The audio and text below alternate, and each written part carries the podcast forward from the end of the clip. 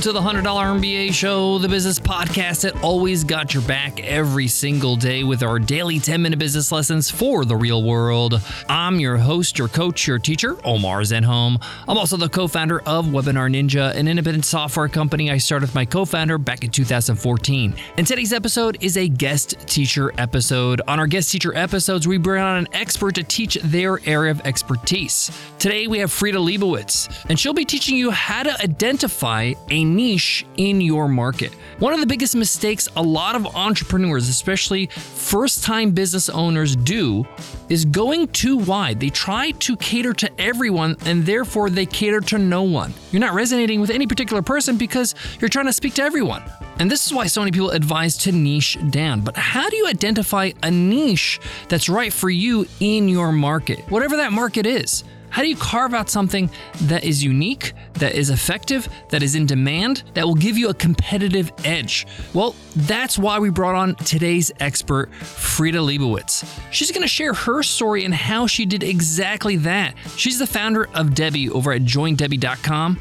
And she's going to give you real world examples of how to find a niche that works for you. Huge lessons to be learned. Let's get into it. Let's get down to business.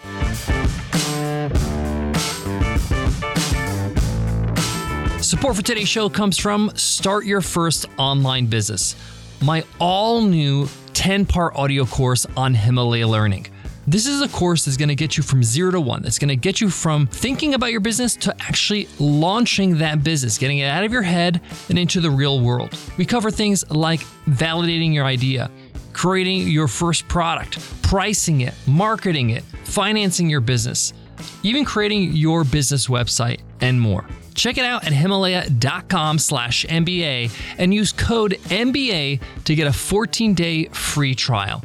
Again, that's himalaya.com slash MBA, promo code MBA. Today's guest teacher, Frida Leibowitz, is the CEO and co founder of Debbie, an innovative platform to help people get out of debt. And she's going to show you how she built her whole business by niching down, by finding a niche that works for her and her market so you can do the same. She's going to show you how to do micro and macro research to understand the space that you're working in, how to find critical information to help you with the niching down from your potential users or customers, and how to create a strong feedback group from your early customers so you can use that information to grow even faster. I'm going to pass it on to Frida to teach her lesson, but I'll be back to share my takeaways and to wrap up today's episode. But for now, take it away, Frida. Hi, guys, this is Frida Leibowitz. I am the co founder and CEO of Debbie, the first platform that pays you to pay off your debt. Look us up at joindebbie.com. Super excited to be here today to talk about how you can identify a niche market within a much, much larger market. Let's dive in. Many of us want to solve big problems. But usually, when you're going after a big problem, so are a lot of other people. And so that big problem can turn into a very, very crowded market. Think about healthcare, fintech, retail, some of the most important problems to solve in our times. And those are really, really crowded markets. But does that mean that there are no good ideas left to be had? Absolutely not. There are still so many things that we have to solve for in those spaces. Today, I want to talk about how you can identify a niche problem within a much, much bigger problem and ultimately come up with an interesting solution that can win in the long run. So, the three key points I want to highlight today are one, doing macro and micro research, really understanding the space you're going after at a high level, but also spending a lot of time researching it on a micro level and an anecdotal basis. Two, being obsessed with listening and identifying acute problems. And three, constantly asking for feedback. As you're building out a solution to this problem that you found, really staying in tune with your target market at every point in time. I want to start by giving you a little bit more of my personal background and explaining how it ties to a problem that I'm really passionate about solving. I grew up in a family that was immigrant, single parent, not college educated, and really did not have access to financial literacy because of that, we very naturally fell into a horrible cycle of debt. Fast forward a couple years later, when I became an adult and started forming my own money habits, I actually fell into the same horrible cycle. Even though I got super lucky, I got a scholarship to go to NYU, I went to study finance. But personal finance was not something folks were talking about outside of the house, and I really didn't know any better. Opened up a bunch of credit cards as soon as I turned 18 and racked up $15,000 in credit card debt at about 20 to 30% interest rate. So I was really struggling to make my way out and get started in my life post graduation. At the time, I approached the debt freedom market for the first time as a consumer. And I was trying to figure out what solutions exist out here. How do I get myself out of this horrible mess that I got myself into? And I tried out a bunch of solutions. I tried out balance transfers, a bunch of these uh, debt payoff apps that automate your debt payments, Ultimately, I landed on personal loans. So I used a company called Lending Club, if you've ever heard of it, to consolidate all of my credit card debt onto a single monthly payment. And I really, really loved that product. And I actually thought, this is awesome. This is actually gonna, this can be huge and this can help a lot of people. And because I was so passionate about this problem and I was so excited about, by the solution, I actually ended up joining Marcus by Goldman Sachs in their very, very early days to build out their first product, which was debt consolidation. At the time, I remember being in this really interesting and unique position where I was both sitting in the borrower seat and the lender seat at the same time. Now, that actually got me to think about this problem in many interesting ways that maybe were not necessarily obvious to others. And I quickly found myself in a place where I felt that the debt freedom market had not done a good enough job of actually helping folks get out of debt and stay out of debt. And you look at it, it's a huge market. It is super crowded, especially in the last couple of years. But somehow, to me, something was missing. And here's where I sort of started going on this process of trying to identify what is this niche thing that's missing in this giant market. So I took a look at it on the macro and micro scales. Started with the macro where I looked at credit card debt, which had actually been increasing and post COVID actually had its largest increase ever recorded by the Fed. So that was on the on the one hand. At the same time, I was really paying attention to this other sort of shadow debt that was up and coming, which is buy now pay later. So for a lot of folks who have credit card debt, on top of that, they were actually also using buy now pay later products, which only made their problems more difficult. On the micro level, as I started noticing these trends, I really wanted to tune in to what's happening on the ground. And so, joined a whole bunch of Facebook communities um, and Instagram communities during COVID, actually, when the conversation around debt really became a little more open because people felt more comfortable to be vulnerable with each other. Um, and so, started paying attention to what people were talking about there. Um, and then, with my co founders, we actually ended up launching a series of Zoom debt support groups where folks from all over the country were able to join and just chat about their debt freedom journey, share tips. Um, and during those sessions, that actually gave us a really good time to listen and understand, which brings me to my second point listening and identifying an acute problem. So, during these groups and as we started chatting to more with more and more folks we really did not try to solve the problem at first. We tried to first listen and really understand it. And that actually helped us identify what is the missing component in this super crowded market. And that component to us was the human behavioral side of debt. A lot of the debt freedom solutions were trying to solve the practical, the symptom side, but very few of them were actually solving the root cause, the psychological reasons why people constantly go in and out of the debt cycle. And we actually tried to identify a similar area in a different industry that that we could draw inspiration from. And for us, that was weight loss. So we actually looked at the weight loss space, the the sort of behaviors that you see there, and the journey that the, the weight loss space had done. And we found so many similarities to the consumer debt problem. Within that space, we ended up identifying Noom as a really interesting and unique solution. And if you're not familiar with Noom, I do really encourage you to look it up and look up their journey. And what Noom had done is taken a behavioral approach to a problem that was traditionally solved with very practical measures, right? So the weight loss space was very focused on symptoms, on telling people how to count calories and how to stop, you know, overeating and all these things, as opposed to trying to understand like why are they in this situation to begin with? What are the childhood patterns that they might have had, things that like unresolved psychological issues, and, and really go at it from that angle, um, which is what we wanted to do for the debt payoff space. And then that brought us to the third and last point, which is building the product and constantly looking for feedback. So there are two things we ended up doing there. One, the very first thing we did is built a CAB, a customer advisory board.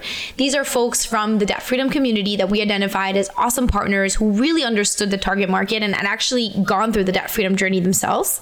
And at the same time, they were actually able to join us on the team and really be the first eyes on screens, the first ones who were giving us feedback about new features we thought about launching. Um, and this was even pre product, this was before we just in the ideation phase, bringing them in and constantly asking them for feedback about our approach, about the, you, the outcomes of how the certain features were rolling out. And then once we did launch the beta, we, from the very first day, set up this feedback loop where we really encourage our users to set up feedback calls with us. And then we rotate that within the team. So every single person on the team is taking feedback calls, talking to our end users, and understanding whether what we had built, the solution that we are rolling out, is actually working. And every incremental feature is doing what it what it's intended to do. And at the same time, bringing this full circle, paying attention to the problem and, and, if there's any other issues that arise like new new products that people are are seeing in the market or different solutions that they've tried that didn't work for them and why it didn't work for them. Those are things that we really look for in the in the feedback loops. To wrap it up and kind of give you an idea of like what we've seen following these these three steps that I mentioned. So on the one hand seeing awesome results on the demand side. So we we now have a waitlist of 15,000 people. That was 70% organic, so folks coming to us, which is really telling us, hey, we found an interesting angle in a very crowded market. Um, so much so that folks are coming to us themselves and identifying us uh, amongst a million other debt freedom solutions as something that could be interesting for them. And on the beta side, the beta we launched a couple months ago, we're actually starting to see really awesome outcomes for folks where our active users are paying up three times as much debt compared to our non active users. So really, really seeing this sort of come together and, and have a meaningful impact. And to recap the main points, the macro micro research, really, really starting out with that then moving into being just obsessed with listening, really paying attention to what is your target audience telling you about the problem and in, in, a very acute way. And then finally, creating a very, very strong feedback loop where you're constantly monitoring your product and additional developments in the market that you're playing in. This methodology can help you build a niche for yourself in a really crowded space and build a solution that can win in the long run. That's it for me today. Thank you so much for listening to this podcast. I hope you enjoyed it and learned something. Again, this is Frida Leibowitz, co founder and CEO of Debbie. Learn more at joindebbie.com. Omar, thank you so much for having me. Back to you. Support for today's show comes from Capella University. The world around us is smart. Your education should be smart too. With the FlexPath learning format from Capella University, you can set your own deadlines and leverage your experience to move forward at your pace. Visit capella.edu to learn more. Capella University, don't just learn, learn smarter. I absolutely love today's guest teacher lesson by Frida Leibowitz because it's a real world example of how to niche. I'm going to give you my own example, but if you want to learn more about what Frida does, go to joindebbie.com. It's a really interesting platform. You can see how what she taught today, how she put it into action. You can look at the copy on the site. You can see how she really understands the market and understands the niche she's serving. So you could do the same in your own business. For me, when it came to niching down, I can use this podcast actually as an example.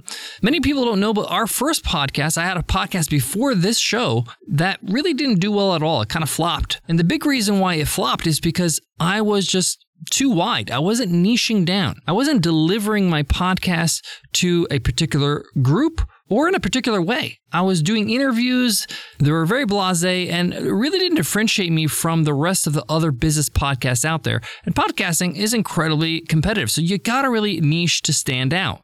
Instead, I started the $100 MBA show focusing on my strengths, which is teaching. I was a high school and university teacher for 13 years. This is my forte. This is what I've been doing all my adult life. So instead of interviewing, I teach on the podcast for the most part. And that alone was a big differentiator that niched me down. People that like lessons and want quick takeaways to implement in their business rather than long form, uh, maybe storytelling podcasts. In addition, I really just focus on helping small businesses. I don't really help businesses that are trying to go from 10 million to 100 million. I focus on where I can add the most value. I'm really good at helping businesses get to their first million and then from their first million to 10 million. That's really where my strengths are. And this is where I try to help our listeners with the practical lessons and the practical challenges they'll face in those stages of business. So by doing that and niching down and focusing and being a, a, little bit different, differentiating myself in the way I deliver my product, which is the actual podcast episodes, I resonate strongly with a particular audience. I have people that are really interested in consuming what I have. And that's really a huge, huge advantage because people that don't, don't do that, because I used to not do that, it's really frustrating because you're working hard, you're putting out content, you're putting out maybe a product or service, and people are just not buying or not biting. And the best thing you can do is to niche. Thanks so much for listening to the $100 MBA show. If you love what you hit subscribe. It's the best way for you to support the show by hitting follow or subscribe on your favorite podcast app. Also, share. Share the show on social media. Let the world know that you love the $100 MBA show. Share the link 100mba.net so they can subscribe as well. Before I go, I want to leave you with this. Look at any successful brand or product or service out there that maybe you even consumed yourself. They don't serve everybody. They're not for everybody. They've niched down. Whether it's McDonald's, you can't order a lobster at McDonald's, or the Super 8 Motel, which is a budget motel. They don't have room service. Or the opposite, the Four Seasons, where they are super luxury and they have amazing room service. And they're not for people that are budget conscious. So as you can see, if you want to succeed in business, you have to really understand who you're actually serving and choose a niche and serve those people. It makes everything so much easier because then you know exactly who you're talking to, your messaging is clearer, your decisions on pricing and marketing and branding is so much easier because now you have a clear direction. Thanks so much for listening, and I'll check you in tomorrow's episode. I'll see you then. Take care.